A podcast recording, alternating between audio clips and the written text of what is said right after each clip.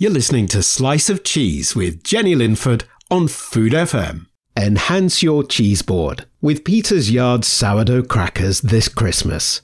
Available at Waitrose, Sainsbury's, Morrison's, Ocado, Amazon, petersyard.com, and specialist food retailers. To find out more about Food FM and our content, go to foodfmradio.com. Hello, welcome to A Slice of Cheese, the Food FM radio series that celebrates the world of cheese. I'm Jenny Linford, a food writer and cheese enthusiast, the author of Great British Cheeses. Cheese is a delicious and fascinating food, and we're setting out to explore this remarkable food and share the stories of the people who make, sell, and love it. This week on A Slice of Cheese, I talked to cheesemaker Juliana Sedli of the Old Dairy, who's creating new cheeses using Jersey milk. Cheese advocate Sam Wilkin about two exciting cheese and cider projects he's involved in, and also to Edward Hancock, founder of CheeseGeek, the online cheese shop which caught the imagination of the Dragon's Den investors. Online, on smart speakers, and on Listen Again. This is Food FM. Enhance your cheese board with Peter's Yard sourdough crackers this Christmas. Available at Waitrose, Sainsbury's, Morrison's, Ocado, Amazon, petersyard.com, and specialist food retailers. This week on A Slice of Cheese, very happy to have with me today a cheesemaker, Juliana Sedli from the Old Cheese Room. Good morning, Juliana. Oh, good morning, Jenny. Juliana, for this episode of Slice of Cheese, we're sort of looking at, at newness and innovation in the British cheese scene, the, the creativity that I see there. And I very much wanted to talk to a cheesemaker for this. And I was fascinated by your story. You've, you've had an, a journey, an interesting journey to take you to a beautiful bit of Britain. so you're originally from Hungary and from a farming background, is that right? Yes, yes, yes. My uh, well, generations farming, um, arable and uh, chicken growing for meat and uh, vegetables and horticulture. So it's kind of a co- complex, full uh, picture in agriculture with my family. And you went off to, and it was in America that you started making cheese. Yes, um, I I was in a college agri- uh, studying to become agricultural um, engineer, and um, I saw an advertisement through my two years there uh, for an internship program between my college and Ohio State University, and I just literally took it off the board, went home, applied for it, and I forgot about it, and then. and then I got an invitation for an interview, which which made it quite real very quickly and uh, that's when I told my parents what I've done. yes, brought the news to them. Yeah.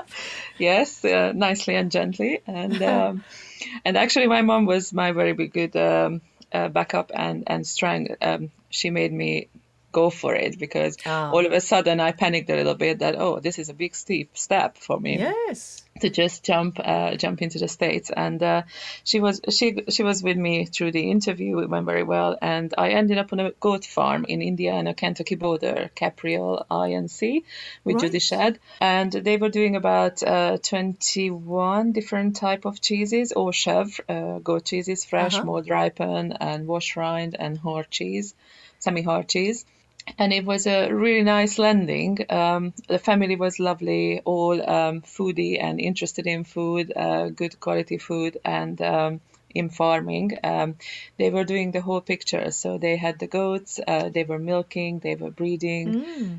and we were involved. Interns, we had about five.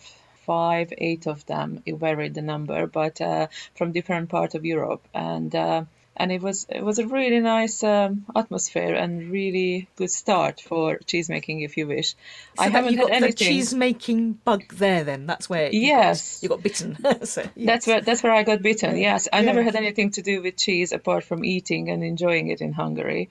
Um, so the making is all came from Capriole Judy Schad in the States. It was a really nice, um, uh, hardworking uh, few few months, uh, a year and year and a half, actually nearly two years until my visa expired. But it was very rewarding. So that's what made me thinking that, hmm, this is a nice profession. I can do that. I would love to do and is that. that. And then you came to Britain. So, so uh, and what brought you to Britain? Was was that was there a link to cheese there? Were you sort of following that cheese interest? Cheese and language, yes. So basically, when I went back to Hungary after the visa expired, I felt um, kind of lost and I, I craved back for um, making cheese.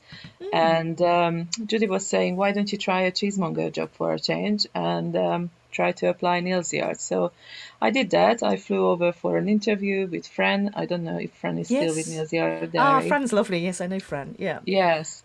And um, then I went for um, with um, Alvaro from Spain. He probably already left. Uh, did a job for half an hour in the Covent Garden shop, uh, mainly washing up. And then they let me know the job is mine if I wanted to, Brilliant. and I can start um, start whenever. So I started in 2006 July and uh, become a cheesemonger at Neal's Yard Dairy. And that's a great. uh, I mean, Neal's Yard Dairy is very interesting. Their name has come up a lot on this this series of podcasts, um, and they, you know, it's a wonderful introduction to the world of British cheese, isn't it? Because you're you're working very closely with about fifty to sixty of cheeses, you know, made by some of the leading cheesemakers in Britain. cheesemakers yes yes so that's how that's how i actually very quickly met um, probably in a two weeks time three weeks time i met mary holbrook um, at Ah. the cheese shift and uh, we started chatting and straight away she said she's actually looking for cheesemaker and i'm like really? Can i come? Can i come? And um, in, a, in a month time spent with uh, Neal's Yard i had a job. I was very brilliant. lucky yes Yeah, very yeah. So I stick out a, a half a year, and um, I did a couple of or three Christmases together, all together with them, Neal's Yard Dairy, because I actually like the buzz of Christmas. It's really busy, and you have a Buzz lot is to a do. good and way. yes, it is indeed. yeah. Yes, yes. Yeah, very satisfying. And so you worked with Mary at Sleight Farm, and she's famous for her. She was a sort of pioneer of Gates cheeses in Britain. You know, that's a very seminal figure. What was Indeed. that like? Yeah.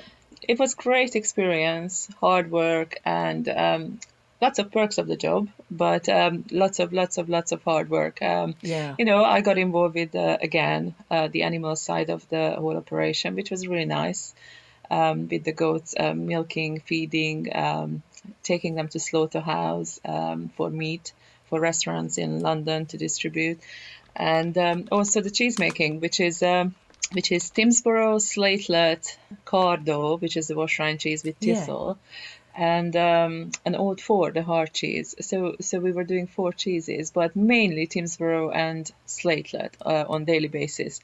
And it was a really good experience in terms of uh, fill, touch, um, use your initiative, Ah, and interesting. Yes. Yes, yes, absolutely. Yeah. That that was that was for me because in the states, um, I picked up a little bit of science. You know, the pH meter, the temperature, the relation of the starter culture quantities, and uh, titration. So we, we we used that in in the states, and then coming to Mary was like, oh, okay.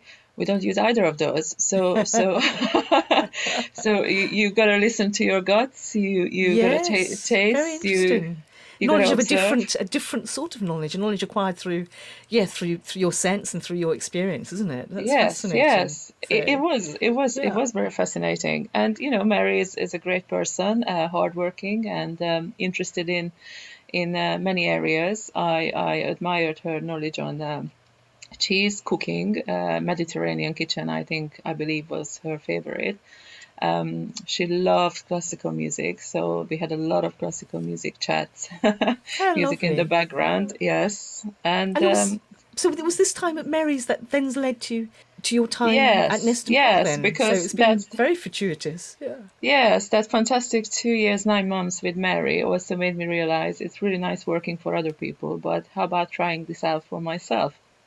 And uh, so I, I left Mary in a in a hope that I'll pick up a few jobs. Um, so I had three, four jobs in a um, in the same time to get more and more experience on goat cheese, on selling cheese at farmers markets, and even um, a cheesemonger locally, which was the Fine Cheese Company. Oh So yes. I, yep. I did a bit of work with White Lake Cheeses, Roger and Pete Ah, yes, they make uh, great. che- I mean, I I always admire the range of the cheeses they make, apart from anything else, as well as the quality. It's got such Yes, an it's- it's- energy to them. Yeah. It, absolutely, absolutely. And um, I did a little bit with the Bartlett brothers in Wootton Organic Oh, Dairy. they love their cheeses are delicious. Yeah. They're lovely, yes. They Yeah. they they um, have a relation also to Mary with uh, Little Ryding, the sheep milk cheese, because Hmm. Mary used to make um, uh, sheep milk cheeses before. But um, they let me kindly to use their cheese room once uh, once a week on a Saturday, I believe, and I took 50 liters of Jersey cow's milk from their their Jersey herd and Uh-huh. um, and uh, started experimenting with the Washrine cheese.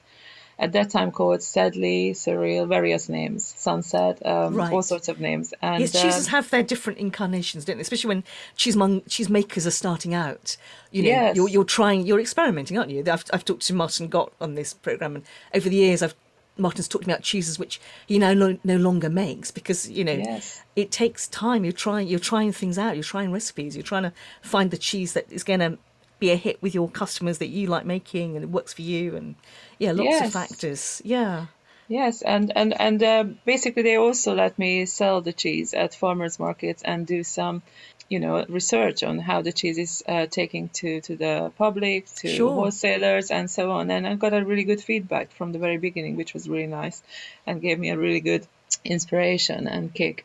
And um, doing their farmers market, well, Corsham Farmers Market in Wiltshire, selling their cheeses and a little bit of mine, I met uh, Neston Park Estates um, farm manager Sandy McFar- um, McFarlane, who already retired since, but um, he was the one who said, "Oh, this is Jersey milk. I really like that." I said, "So do I. I'm actually looking for some milk source." And uh, Wow, it he- was meant to he- be. yes, yes. It's straight away he said, "Oh, come, come, Neston Park and meet uh, Sir James Fuller, and uh, let's see what we can do." So. I met Sandy in a week time. I I had a meeting with uh, Sir James Fuller and Sandy, and um, in a year time, I moved into the old cheese room at Neston Park. Estate. Yes. Oh, wonderful. And I was interested that you enjoy using Jersey milk because I often, when I've talked to cheesemakers in the past, it, I get the impression that Jersey is a bit of a difficult milk to make cheese from. So is that, am I imagining that, that it's got that reputation or It, is- it does. it does, doesn't it? It Yes. does, ha- does have because of the flat go- uh, flat globules, um, high fat contained, makes it really hard to work with the cheese in terms of getting all the moisture out uh, of the cheese. But um, what we do is we using the morning milk only. So for for that reason, the morning milk is slightly weaker when you compare the the butterfat and protein level in the morning milk and the afternoon milk. The butterfat is significantly lower in the morning uh, Right. morning milk.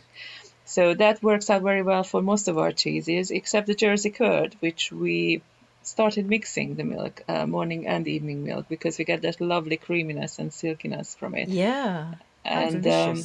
Yes, But- so, so in fact, tell us. So this is very exciting. So, give us a um, a date. So, when did you start making? What what year was it that you started making it at the old cheese room at Neston Park?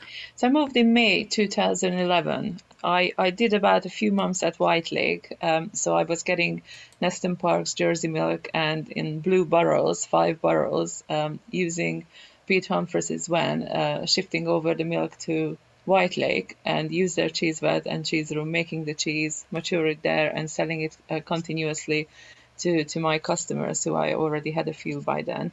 And then May 2011, I moved in. I moved in with a copper cauldron, and an open fire ring, and my idea of cheese making was as pure as possible. Wow, good for yes. you. Gosh. Well, yes. how, how did that work out? Well, I, I think I, I, I can say um, the raw milk version of uh, Baronet and the copper cauldron went on for about half a year, and then sadly the herd got um, uh, TB. oh and, dear. um, so you had to pasteurize then. and I Yeah. had to pasteurize for economic reasons and to Sure. carry on. Um, Yeah. The choice was pasteurization.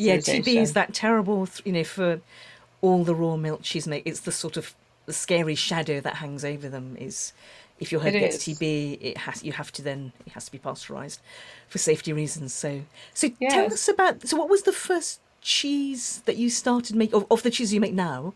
What, what, what was one that you started with? You know, tell us the order. so. Yes, the signature cheese is Baronet, uh, Baronet, which is based on the Reblochon, um, Reblochon cheese, and that is why I actually I was leaning towards something. Uh, something uh, fattier, creamier in milk because mm. I thought uh, for the elastic texture and for the creaminess, what you time to time get from Reblochon, um, Jersey milk might just do it. Um, yeah, and clever. I, yeah. I did try the afternoon milk, but I had all sorts of, um, with maturing time, I had a terrible time with mucus, the cat hair. So oh, that's, oh, yes. That, that's, that's, a usually... really sort of striking looking but scary looking well sort of growth. Yeah, I mean, and, yes. and, the, and the phrase "cat's hair," yeah, totally expresses it. So yeah, it, it does, doesn't it? Uh, yes. Yep. So you, yes, had, so you had to so you switched so that it was the morning milk that was more suitable then for Baronet. Yes, we, we changed the cutting size of the curd and we changed onto the morning milk because of that. Because I think the cat hair usually comes out when you have excess moisture, extra moisture in your oh. cheese. So so we, we we tried these two options and both work very well. So we stick with the morning milk and and uh, so baronet it comes in three sizes i only went with a large cutting size at the beginning for about three four years until my husband joined me. And then I started doing the mini baronets and the baby baronets during lockdown. They all have different customer range. Strangely enough, it's it's uh, delis and farm shops and farmers markets really prefer uh, cutting size of baronet or the mini uh-huh. baronet, yeah. while restaurants in London seem to take to mini baronet. And then uh, baby baronet kind of was a was a a fortunate born because of lockdown. People wanted the grab and go type of cheese, which was yeah. easy and, and wrapped and not a large size. It's it's it's um so not not much wastage. Uh, I mean, I don't know how people use their cheeses and do they eat it in one go? Maybe. or they're storing it. yes, yeah. yeah. We certainly don't hang around um, in our household. Um, yes, it, it, it yeah. goes in a wink of an eye. Yeah. So so that's Yes, and um, we just carried on like that. So we have different customer range for so you had so you took that so, so, you took a so just thinking back to your inspiration, Juliana. So you took you so you were inspired by a French reblochon, which is a very you know a classic French cheese, but making it you know interestingly with Jersey milk, which is a really interesting, clever use of of of the virtues of Jersey milk and what it would bring to the cheese. See, and and so the baronet, the name, because that's always an issue, isn't it, for cheesemakers when they're making they've got to find a name and uh, what what made you? What did you why did you? Baronet was a. Yeah. it was a joke really because uh, when I signed my lease, renting the premises and then start buying the Jersey milk from Neston Park Estate, I signed a contract with Sir James Fuller, and his name on the paper was Sir James Fuller BT, and I'm like. Ah what BT, BT stands for, and he just said British Telecom, and then he, he kind of kindly let me know the meeting is over. So I walked away thinking this yeah. is odd. Yeah. And I did my research, and I found out about Baronetcy ah, Neston Park Estate. But I thought yes. this is kind of a nice story to tell. Very nice. It's a nice tribute, isn't it? So to that partnership, yes. you know, it's a lovely reflection. And for the partnership, exactly, exactly. Yeah, and it's something beautiful. different because usually cheese is named after a place or or um, yes. um, location, and I thought, well, yeah, that's how yeah, it nice. is. Yes, makes it a grand and noble cheese, exactly. Um, and you've got an. Another cheese which I've heard great things about, but I'm sadly not tried myself yet um, is Lypiatt. So tell me, tell me about that. Yeah. So Lypiatt was um, born during lockdown one, and it was always in the back of my mind after being uh, trained in goat cheese making that I really enjoy chef uh, cheese. I really enjoyed Mary's Tymsboro, Judy's uh, Sophia or Piper's Pyramid, and then also uh, Sidon Sidon Hill. Um, oh yes, that's cheeses. Cheese. Yeah, that's delicious. So, yeah it's always in the back of my mind if i went out to buy some cheese these were the cheeses i was i was thinking about and craving mm. for. And i kept talking to my husband who kind of probably got fed up with hearing all that. And one day he just he just said look i'm i'm i'm doing this cheese and it it, it will be a more ripened cheese. So it took us about uh, half a year i think ah, um, okay. Yeah. putting it into motion and and getting getting certain things right about it. Obviously, we're still learning with it, but we're very happy as it is at the moment.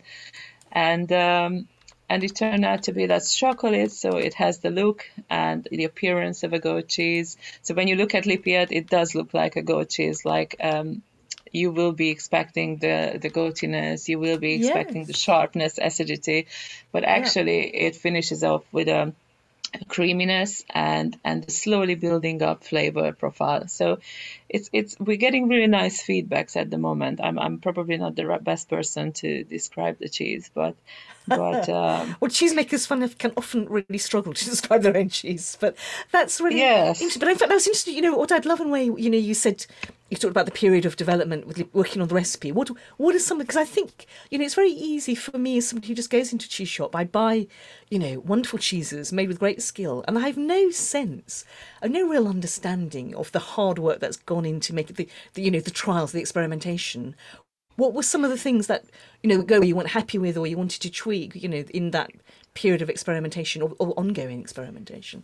So it's um, it's my husband who actually really um, experimented with the cheese with a little bit of me saying this or, or that. He he was uh, ladling the curd. He knew it's an overnight set. It's a lactic set, and uh, we wanted to work out sizes. We wanted to work out texture. Whether we leaning towards slightly drier and um, and maturing the cheese slightly longer. So so it's a little bit more like a French profile, or are we leaning toward the creamier and and slightly dense denser texture? So so mm. th- these were the little questions, and um, what sort of molds and size we're using, and then of course the name and the, the packaging. So all these little details at the end, they all have to come together so that you're satisfied, and for that, hopefully your customers are happy and um, and satisfied too. So and you so, found a good um, reception with the. It's been people are enjoying it. It's found you found a market for it.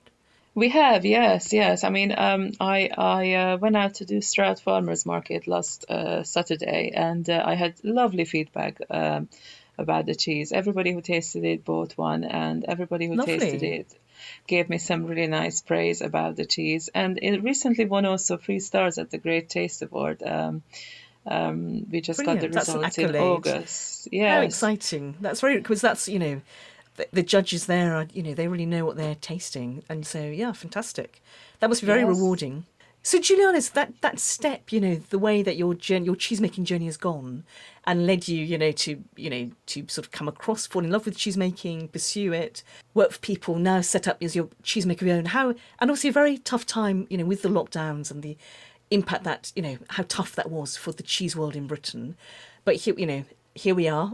How are you finding your? Are you in? How are you finding making cheese? Are you finding it rewarding? Yes, indeed, rewarding, therapeutic, and and always always feel. Um, I think the excitement of, of, of coming up with an end product, hoping that the end product. For me, the cheese making part is, you know, you get your milk and and you have little details from the minute you pick up your milk you have to be mm. uh, aware of and these little uh, little details all build on each other so it's like a puzzle but um, with level and, and and you kind of try to jiggle everything together in the right time with the right uh, yes. right approach and and hoping that your end product will result that kind of carefulness and particularity what you do during your cheese making. So so for us this is a challenge in in everyday basis and my husband and myself we do enjoy that.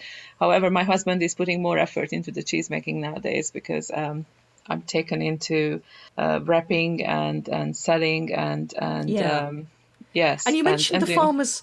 You mentioned the farmers markets, and that's very interesting because I've I've I've, I've, done. I've talked to a lot of cheesemakers over the years, and and farmers markets.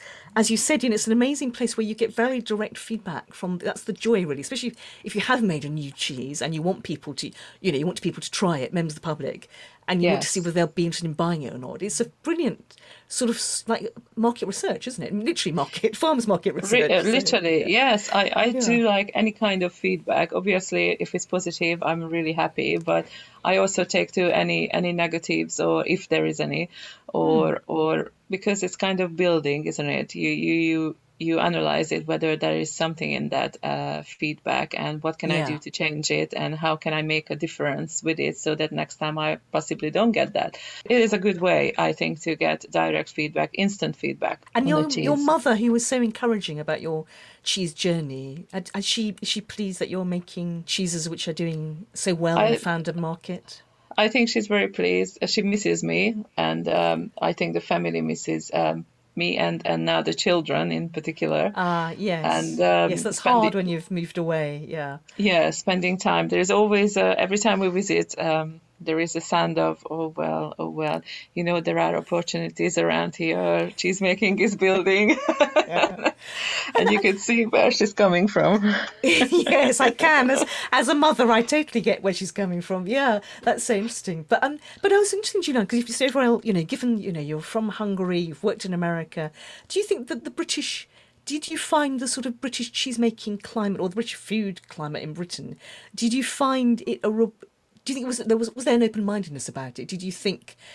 Oh, this you know, I can do this. It's receptive in a way to what you are offering and to what you are bringing to it. Yes, yes, absolutely. Um, at the beginning, probably, um, I mean, the feedback was really good about the cheeses, but time to time, I also wondered, oh my God, am I crazy? A Hungarian in England trying to make a French style cheese, learning cheese making in America, and how is that all come together? But I think with um, with the cheeses we, we're producing now is, is is a little bit from everywhere I picked up and put into it in England, which is really nice. And Yes. English cheese making has come a long, long way and and improved improved so much and and and all the varieties, all the new cheeses. It's it's fascinating, fascinating to hear. I'm I'm always really uh, keen Yeah. on finding out new businesses and how they're going, and the more the merrier, really. Yeah, Um, I totally there is agree. space I for mean, everyone. Yes. Yes, and I think you know, and what's interesting is there is this real appetite. And the fascinating thing is that cheeses don't travel that far, despite being, you know, in the 21st century. It's very interesting how cheese is still like it's very hard.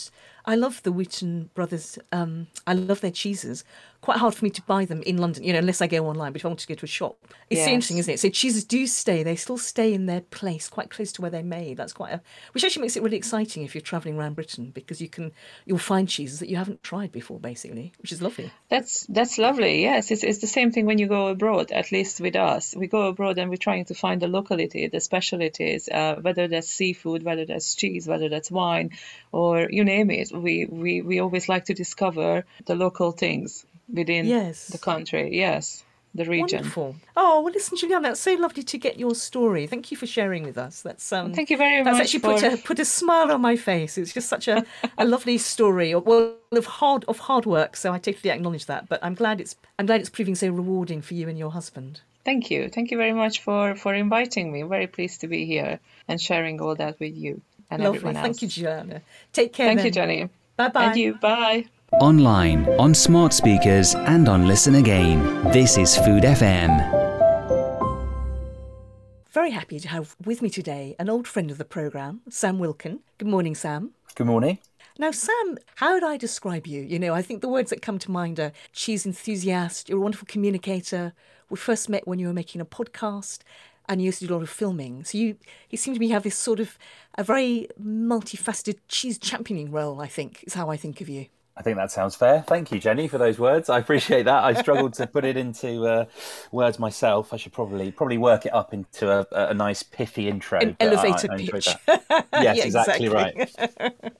Brilliant. Well, listen, when, when I look at the world of British cheese, I, I'm often struck by what I see as a sort of a creative energy to it, that there's an open mindedness and there's innovation. And that's something that I wanted to talk to you about because I think, you know, what's really interesting is that there is a new cheese in the world of British cheese, and it's something that's come about through a very interesting collaboration between you, David, cheesemaker David Jowett of Kingstone Dairy, and Tom Oliver, the cider maker. Take over from me, Sam. Tell me, tell me how this came about, and tell us about the cheese that's resulted. Well, it's been a few years in the making, really. Um, David and I were talking about our sort of mutual love of cider, and I've always been a big fan of David's cheeses right from the get go. In fact, our careers in cheese roughly started at the same time, and I remember him coming in with his early batches of Rollright before it had the spruce bark around it, and you know, really early on. So I've sort of seen him grow as into this incredible, um, talented cheesemaker who's you know, just he's got a wonderful range of cheeses, all of which are excellent, all of which are distinct, Yes. and, and he's a he's a really excellent cheesemaker. So and he's remarkably modest with it, isn't he? So um, yeah. yes, he is. Yeah. He's a he's a lovely chap, and he makes really really good cheese. And so we were talking about uh, beautiful washed rind cheese that we both had kind of pictured in our head. And I said, well, look, I'm doing a bit of work with cider makers, and I do a lot of cheese and cider pairings. And why don't I reach out to someone who I think is also a bit of a genius in their field, which is Tom Oliver. So Tom Oliver is often described as the kind of godfather of British cider. He's a wonderful cider and perry maker from Herefordshire, globally respected, brilliant, brilliant maker of our kind of native drink, really. I have become evangelistic about Tom cider. Now, once I've tried it, it, it is a revelation. So, anyone listening, I urge you, like, really strongly, hu- hunt it out. And I order it online to get it, but it's well worth it. It really is good. He inspires that kind of devotion, absolutely. And and you know, Tom Tom himself would say there are also there are other fantastic makers. Some of them really new to the game. Some of them have been doing it for a while. But Tom just seems to have this wonderful magic touch to the drinks that he makes. And so I took David over to Ocle Pychard in uh, in Herefordshire, which is kind of the centre of Perry country, actually. But that's a conversation for another day. And uh, we sat down, had some lunch. Uh, you know, I've actually got a recording of that lunch. You can hear the blackbirds going great guns in the Oh, garden, in the apple tree outside, and we just sat there around the table, drinking good cider, eating good cheese. Uh, I seem to remember a good pork pie as well, and just talking about cheese and cider and their kind of shared heritage, but also, you know, which of Tom's ciders work with that cheese. And we sort of thought, well, look, if we're looking to wash a cheese, we should probably start with something that really pairs well. And it is literally washing cheeses. It's, You Hmm. know, I think perhaps just explain it to the audience in case people don't know what that means. So uh, there's plenty of washed rind cheeses out there that, that, that are just washed in brine, so a salt solution, either by directly with uh, the maker's hand or with a brush or a cloth.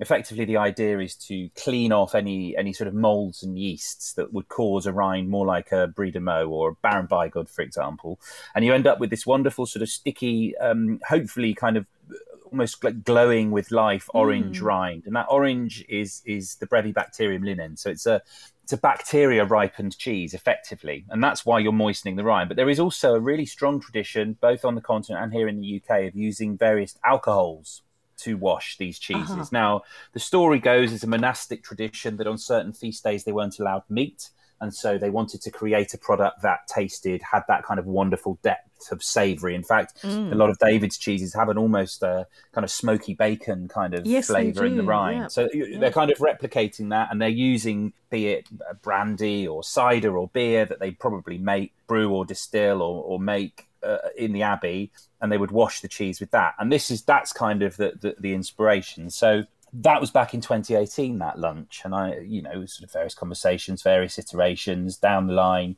Me and david started talking again at the end of last year about revisiting this project that for obvious reasons i.e covid and you know lockdown and all the rest of Yes. it never quite happened. And so we thought now's the time. And actually it, it seemed to be the perfect time. I feel like british cheese is riding this incredible crest of you know innovation but but support as well you know it's, it doesn't matter how much you innovate if, if people are not interested in british cheese then it kind of falls on deaf ears. And Yeah. you know uh, things like this show and and things like jamie oliver did and british cheese weekender which is in a few weeks these are all new things that that that kind of tell the story of british cheese. And so it was good timing but we wanted to make a product that not only celebrated the cheese it wasn't just a cider wash cheese it was a cheese made by david jowett washed inside and made by Tom Oliver. Hmm. And so I wanted to celebrate two makers at the peak of their game.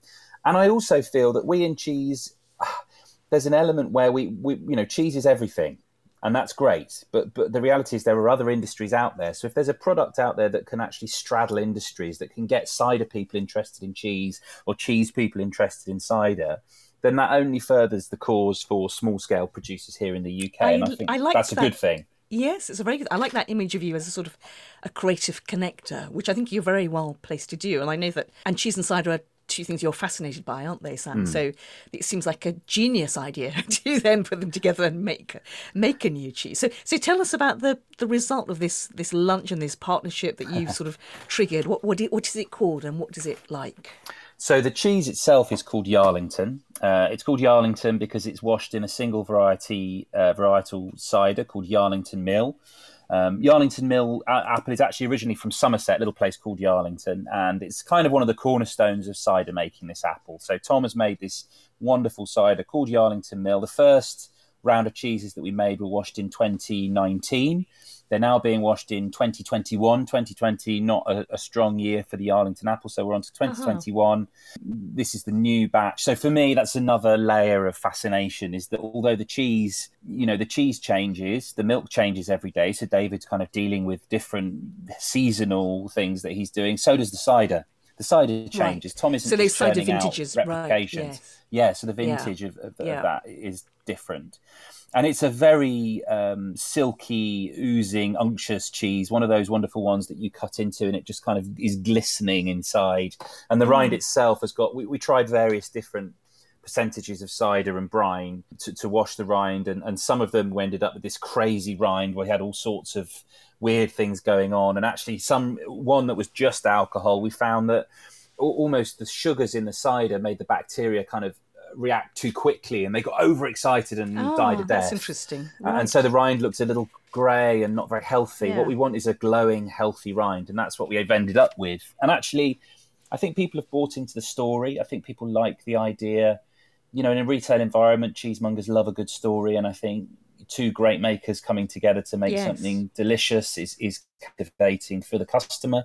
It's being featured in all sorts of different places. I know quite a few wonderful cheese businesses are using Yarlington in its uh, in the, in their kind of Christmas hamper selections and all sorts of things. Nice. So I'm delighted. I, I, I was lucky going. enough to, to try some, and it's it's very it's delicate, isn't it? I mean, it's, which is mm. I think it's quite characteristic of David that he makes rather elegant cheeses. I think, doesn't he? Just each one is distinctive, as you said. He does have a range, which is really impressive, and each one has its own character. Wash rind cheeses can be terribly powerful, um, mm. but but his he's gone for a, it's just a sort of it's very appealingly sort of savoury. It's got lovely savouriness and it's got that lovely texture, which is very characteristic of wash rind. But it's a, it's not a sort of yeah, it doesn't sort of knock you over. Well, and that I suppose is where personal preference comes in. I'm I'm neither me nor David are hugely into kind of over you know cheeses where it's kind of a major identifying element is that it's it's full full on. I'm not yeah. really interested in that. For me, not interested yeah. in those cheeses. I want to not be challenged, but be asked to kind of look for new look for it a little bit mm, because it's way more satisfying than just stripping the roof of your mouth and that's the end of the experience. It's there's so much going on in there but you have to sort of engage with it and pay attention to what's happening. So yeah for me that, that that's one of the I, nice outcomes. And why did, why did you choose Yarlington? What did you feel it was we should talk about the cider part of this. What mm. did what did you feel it was a cider? Did Tom feel it was a cider that would lend itself to the sort of washing process? Well that's that actually is part of the ongoing discovery for, for, for David in particular, and for me and Tom. Sort of, you know, I should say as well. I'm I'm, I'm here talking about it, and and it kind of gave birth the idea to a degree. But really, the key to any good idea is making sure that you work with people who are absolutely the best in their field, and then let, let them get on with it. Um, you know, so I'm not yes. claiming credit for the outcome no. of the quality product. we, yeah, um, yeah. But I think the side has been a really interesting one because lots of these alcohol washed rind cheeses are just washed in booze. Um, we found that just just the cider because it's back sweetened with a certain amount of what's called keeved cider. The sugars were too much with that, so we tempered it with brine, um, and so it's mm. a sort of discovery. Really, we're learning what what happens, and of course, it's a you know, it's an unpasteurized product, Tom's cider. It's natural fermentation. So, you know, there's a certain amount of lab analysis of what was actually going on in the cider. And that was quite interesting. I mean, I'm sure David, you know, David's only in his early 30s. That there is a book down the line, I'm certain of it, that, that is the sort of the, the defining work, a book or something anyway, the defining work on washed rind cheeses in the UK coming from David Jowett. I, would be very uh, surprised if that doesn't happen yeah. one day because it, it, you know he's so young and he's got so much knowledge and and he's absolutely amazing at what he does. So I was just thinking about the rewarding, you know, this partnership, which sounds, you know, and for two people, as you say, who are such wonderful makers and are gen- and have got that genuine interest in what they do, which sort of shines out from them. How did they find? How did how has did Tom find? Have it was that exciting for him to see his cider in a yeah? I, I think Tom. I mean, I'm I, obviously I'm speaking for Tom here, but I, I yes. think he finds it really exciting, and I suppose his his brief, if you like, is his own brief is to make as good a most balanced most delicious cider that he can so he's not we're not at the stage yet where we're kind of commissioning cider for washing we haven't got that that Yeah. level of understanding and maybe that's not what it's about Yeah. maybe it's about taking the cider that you're given Mhm. and then using the cheesemaker's craft to make that work for the cheese that you want to make And Mm. how's David found, found found this process? Has it been stimulating for him? Yes, I think it has been. So I mean, he's he, you know he likes he likes a project, he likes a challenge, and I think it's been really good for both of them again to be sort of highlighted within their each other's respective industries. I think that has been beneficial. So plenty of cider people who hadn't necessarily engaged heavily with cheese beyond a bit of cheddar now know the name David Jowett and they know the name Yarlington and they seek it out. And we've had a huge amount of support from the cider world as well as the cheese world. So Brilliant. you, you know that's very gratifying definitely Now you have got another project, and you did just mention cheddar, and, and Mm. Yeah.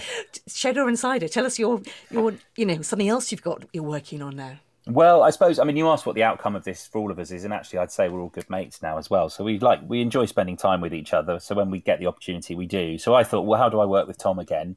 Wouldn't it be incredibly exciting for me as a cheesemaker or not a cheesemaker as a cheesemonger to uh, learn a little bit about the cider making process? So uh, i've spent a bit of time with tom and we well, the, the, the idea was to make a cider initially to make a cider that goes well with cheese. Well, that sounds great.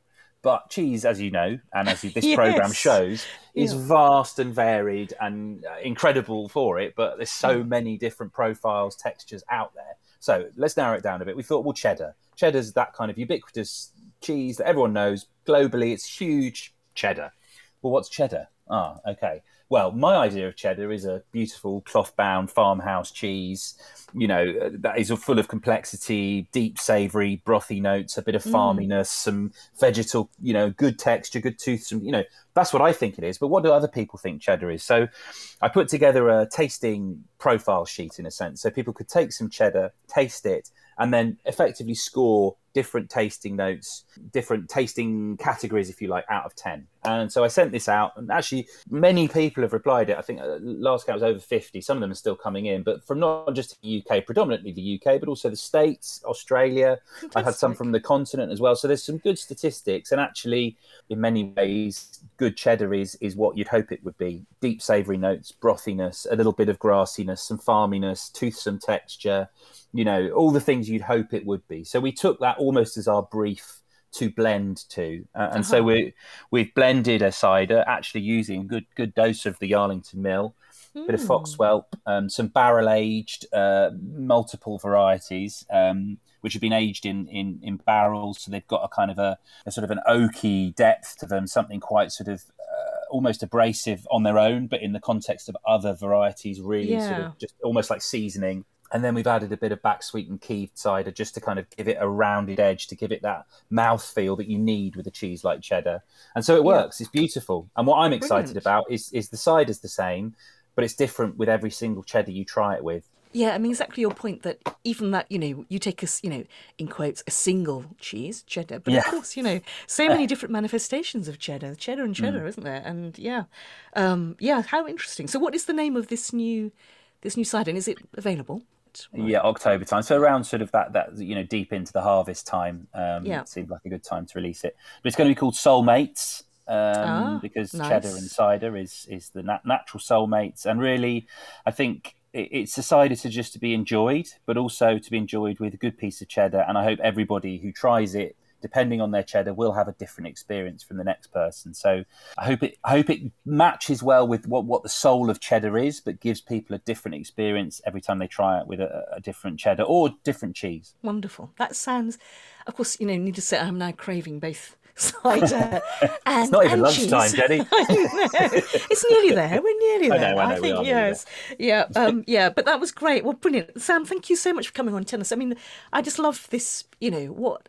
It must have been very satisfying for you to, you know, to be involved in these projects and working with these remarkable people and and lots of delicious outcomes. So well done. Thank you. It's been brilliant, actually. I'm really enjoying it, and, and we have plans for the future as well, which I'll keep under my hat. Okay, but keep me posted as well. I will, All of course. Of course. Thank you, Sam. Take care then. Thank you very No much. No problem. Thank you so much. Bye now. Bye.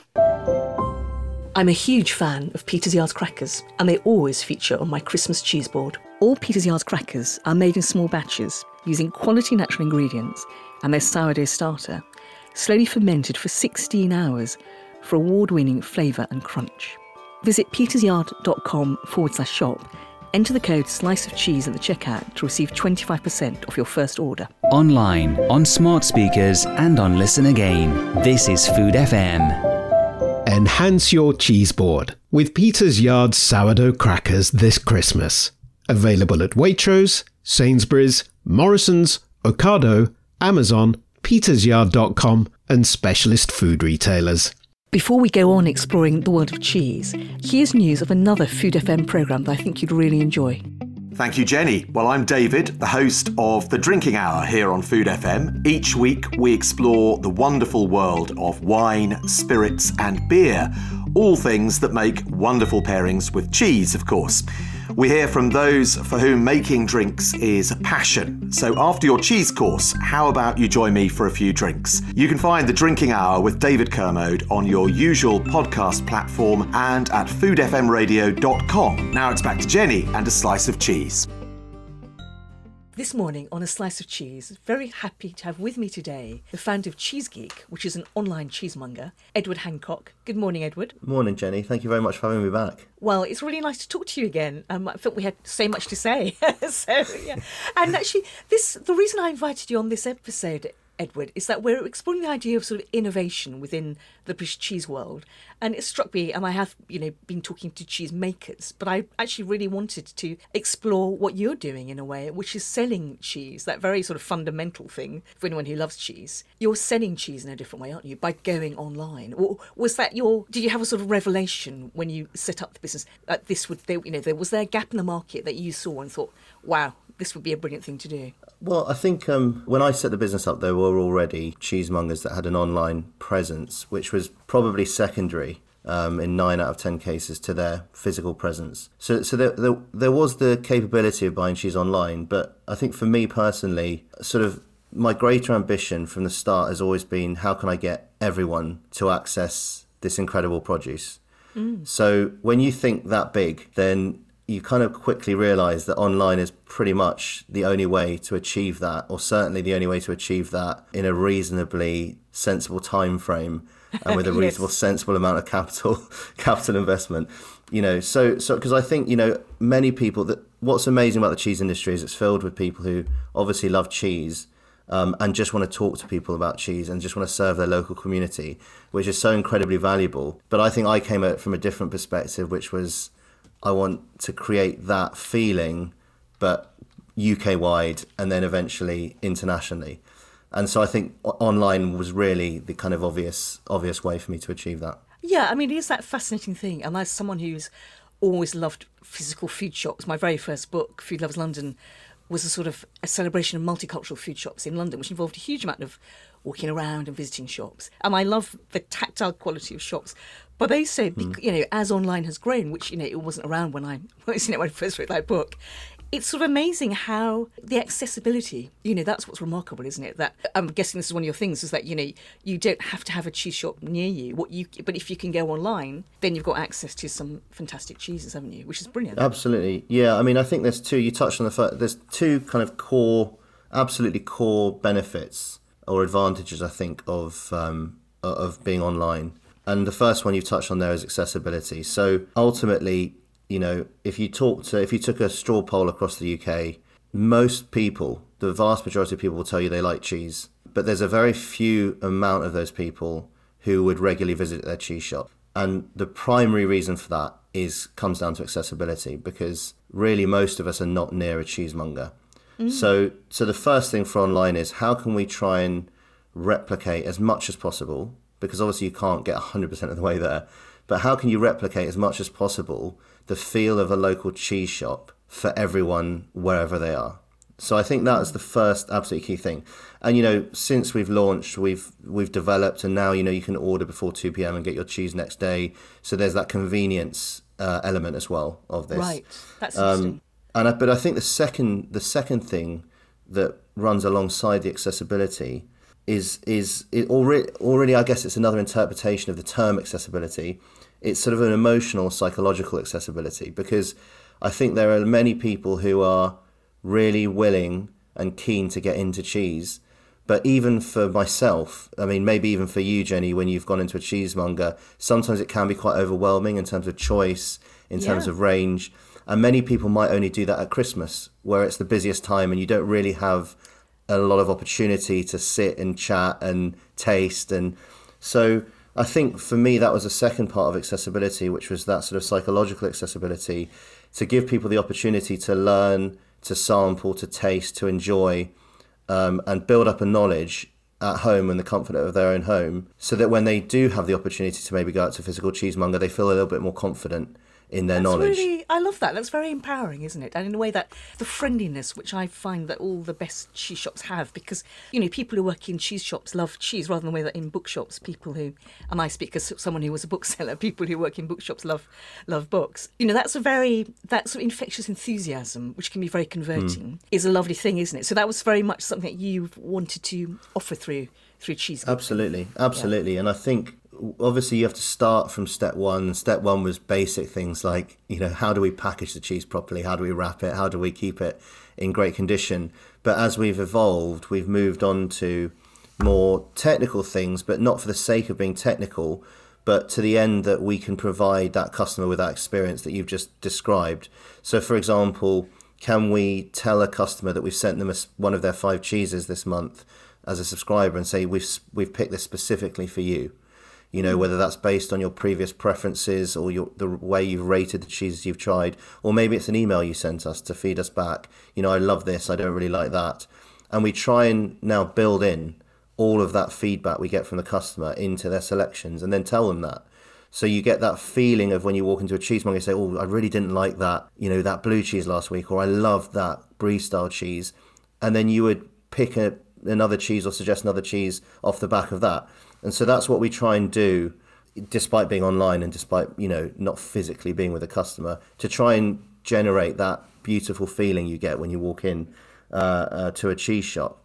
Um, and I think the, la- the the the other bit of that, which sort of um, really is important from our perspective is it also empowers us as a brand to communicate on behalf of cheesemakers um, and to and to communicate some of our own sort of values and our own excitement about cheese because again it comes down to that um, element of sometimes there's not the opportunity to do that when you walk into a shop sometimes the customer's in a hurry sometimes it's too busy and so what we say is that here is all the information so here's all the information on the cheese you're eating.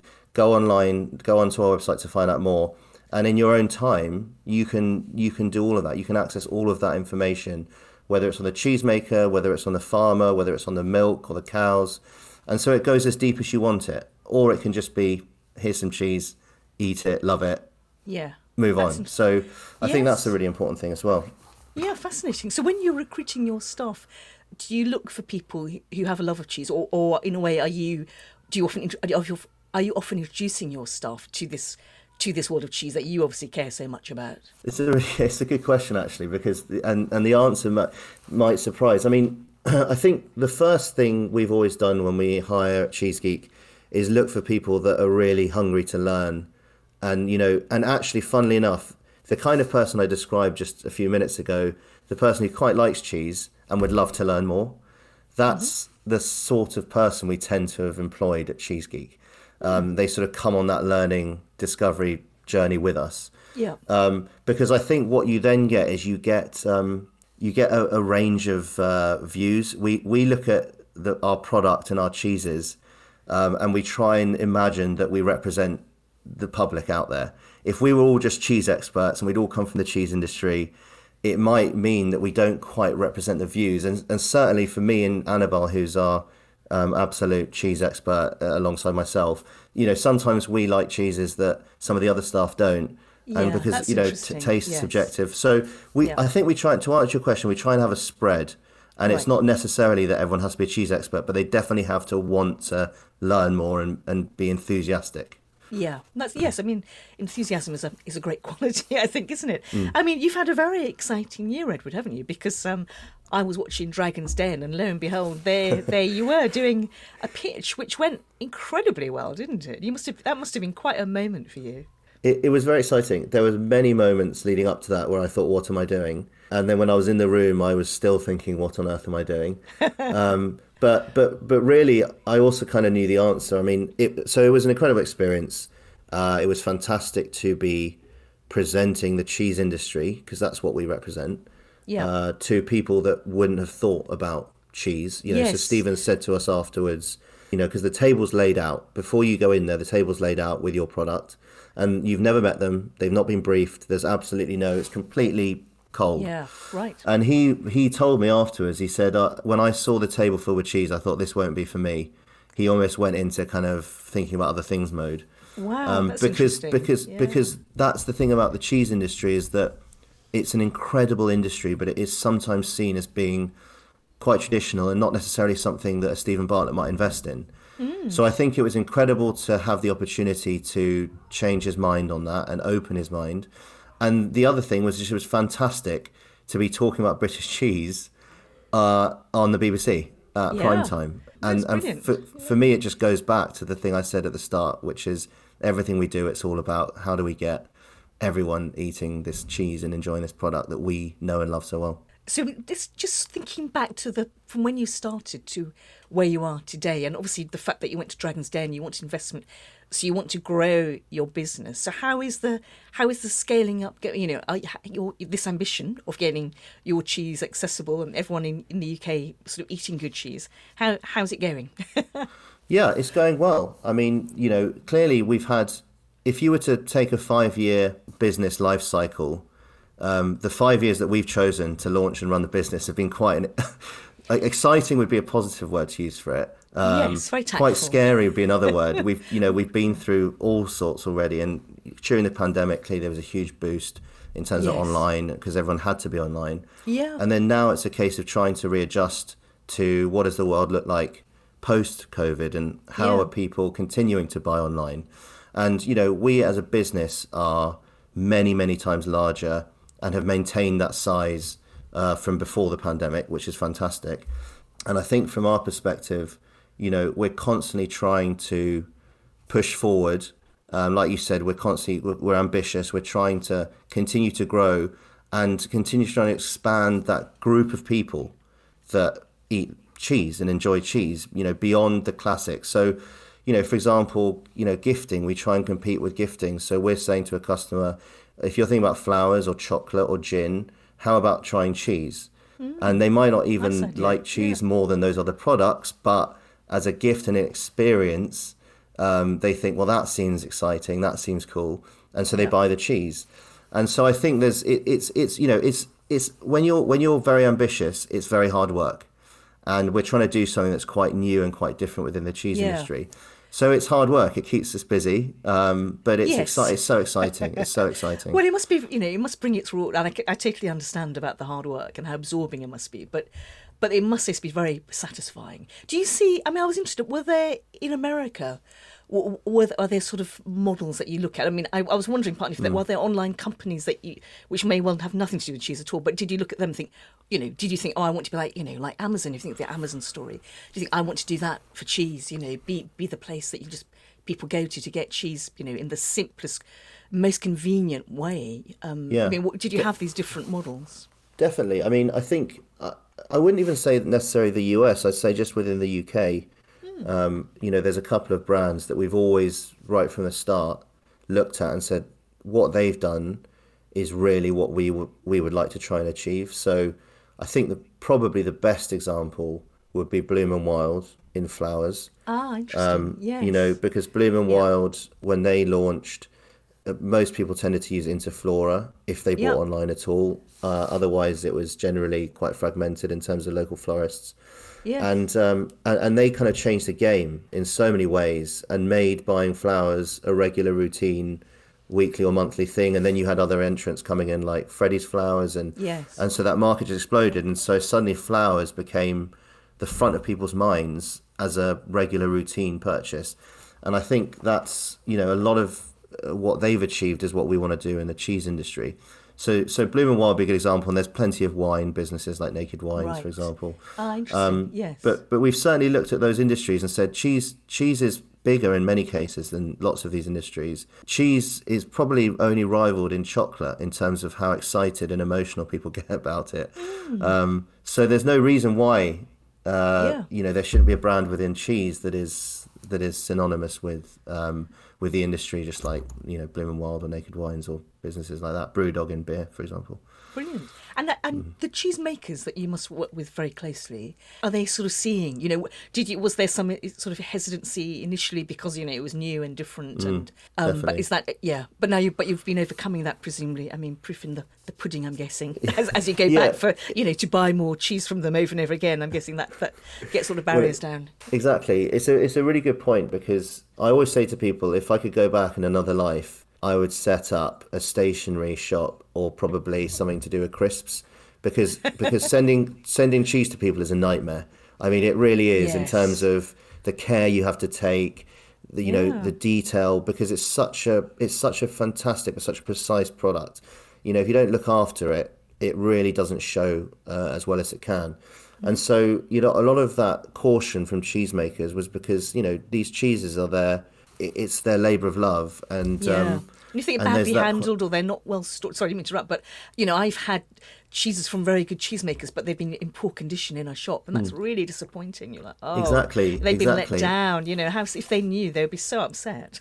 they would be, and, and and also you have to remember that you, you and myself, for example, and, and other people that would probably classify themselves as turophiles can spot that, and they, you know, you don't blame the cheese. You don't say, mm. "Well, I'm not going to have that cheese again."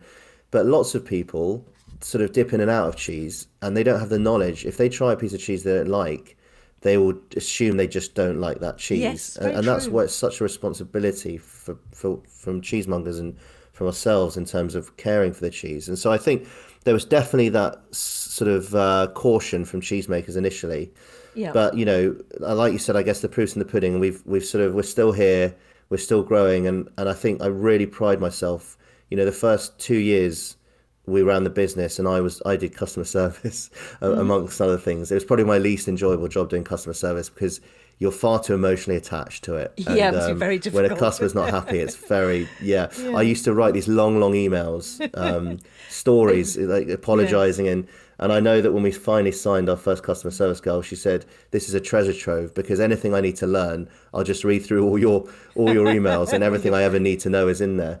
Um, but but I think I took a huge amount of pride that in the first two years, I think we only had one customer, so that you know it's a huge amount of customers. Only one complaint yes. was because of the quality of the Very cheese. Good. Well, that um, is, that's quite yeah. an achievement because you know it's a perishable product and it's got to be mm. chilled and yeah, and that's the whole issue. Then you know it has to be taken in, hasn't it, and refrigerated. You know, you can't just sort of leave it outside. It's, you know, I mean, that's the yeah, it's very complicated, isn't it? It is. It's a very delicate yeah. balance, and and I think um, just also on your original question, which was um, cheesemakers, and I, I yes. think it's it's always important to remember there's two sides to this coin for us. You know, we want to give customers the most incredible experience, but but really the point of that is to support cheesemakers. I mean, the more cheese that people eat, the more we're supporting cheesemakers and encouraging their innovation. You know, you've spoken to, to cheesemakers about innovation, and there's been mm. incredible innovation in cheese. Our role is so important because it empowers cheesemakers to continue to innovate and have the confidence and the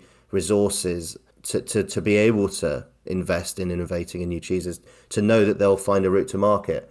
Yeah. And I think um, one one thing that did come from the pandemic was our ability to to step in and help when help was needed because you know being online we also have a big subscriber base yes. and what we're able to do is to go and say to a cheesemaker if you make a thousand cheeses we will send them straight out to our customers so we yeah. can take orders of that size we can then provide uh, ratings that all the customers give us the ratings, which we then feed back in any any written feedback, and mm-hmm. so it connects cheesemakers and customer, and Brilliant. so that feedback loop is really helpful in terms of uh, not only well.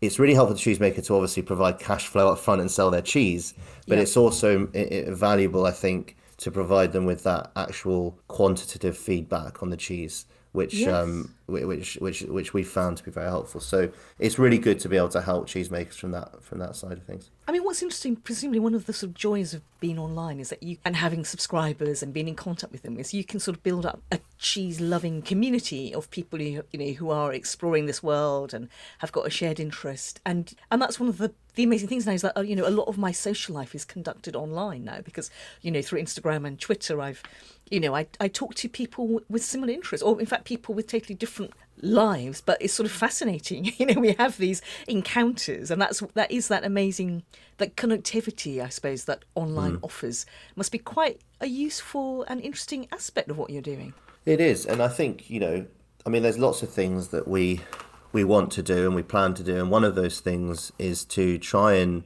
provide more of a platform to not only our subscribers, but just generally cheese lovers to come together in one place and talk about cheeses they like and um, cheesemakers they know and um, discuss, you know, uh, recipes, that, you know, in terms of cooking with cheese and yes. and just a cheese hub, a cheese community. And I think that's something we're really really keen to grow. And and you know a great example of that is Vivino and wine.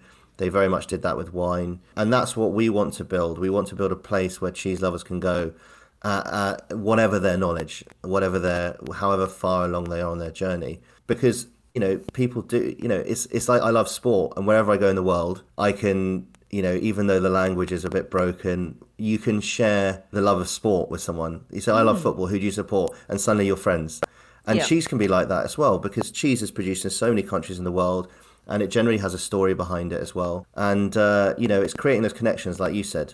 And cheese can do that. It has the power to do that. And we really want to sort of build on that and, uh, and see what we can, so we can put together in terms of a cheese community. Brilliant. I mean, I think, you know, what's really nice about listening to Edward is that you know your your love of cheese, your respect for the cheesemakers, you know, is so sort of central in a way to what you're doing. Um, I mean, it's really brilliant, you know, because here, you know, this is a business that's working, it's making money, but it's also got, but you've got other values in it as well, which I think is a very, it's really sort of lovely to see. Actually, it's it's very, it must be very, you know, exciting and inspiring for you and your team too. Yeah, I mean, I, I, I always say to people, I, I get more more nervous meeting cheesemakers than I do pop stars, rock stars, sportsmen, because I just hold them in such high regard. What they do is so incredible, and so it, it's it's sort of a bit of an honor to be able to help in some way to showcase their product, to reach new people. Um, you know, it's such a big part of what we do. Is obviously we love to send great cheese to existing cheese lovers but but trying to get their product to people who hadn't maybe considered getting excited yeah. about the cheese industry is is also very exciting for me. And it so it's just and I you know I visit I visit all of our cheesemakers um, as often as I can. It's just incredible speaking to them. Cheese has such a history. It represents tradition. It represents obviously farming, and and I guess also talking about going, you know, circling back to what I said earlier about online enabling you to communicate more about your brand and your values mm. and the cheesemakers you know there is there is this kind of slightly false dialogue about or, or certainly there's a perception of the dairy industry because of some large dairy you know not necessarily yeah. certainly not the, the the farmers and the cheesemakers we work with and so learning their stories and hearing them talk looking at what they're doing how they farm and then telling that story and representing the truth of these small farmers and cheesemakers is really, really important. It's so important for I, us I think to do that's a really good point because, you know, cheese, you know, I think the pandemic showed a lot of cheesemakers how important having a social media platform was, but a lot of them just mm. don't really have the time. You know, if they it's their own, if they're farming and making cheese, they are so mm. busy. Mm. And you know, and so actually, so in a way, you know, someone like Cheesegeek who can do that and communicate, you know, and to a, and to a big audience of subscribers, you know, that is a it's brilliant, really, isn't it? So uh, yeah, and I, yeah. I guess in many ways you could just almost see us as an you know uh, an extension or or a, a, effectively a marketing or PR department of their yeah. operation. I mean, that's what we're here to do. We're we're obviously here to sell their cheese, but we're also here to to to educate and con- communicate with the customer and tell those stories that, like you rightly said, they really don't have the time. They are incredibly busy people, and um, it's nice that we can we can step in and do that and represent them in, in a way that they would want to be represented.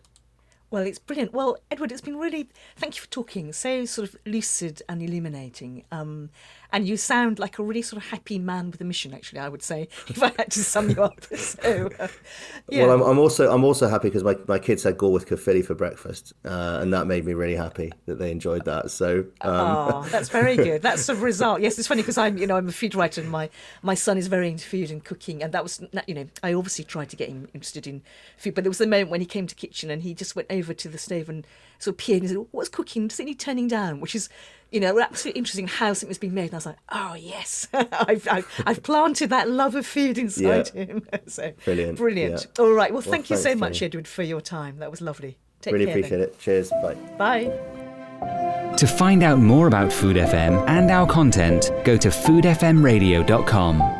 Enhance your cheese board with Peter's Yard sourdough crackers this Christmas. Available at Waitrose, Sainsbury's, Morrison's, Ocado, Amazon, petersyard.com, and specialist food retailers. Thank you so much for listening to A Slice of Cheese. I hope you've enjoyed it. If you have enjoyed it, it would be lovely if you could rate us on wherever you've found this podcast. It will make such a difference to us. So I hope you'll enjoy us again. Thank you very much.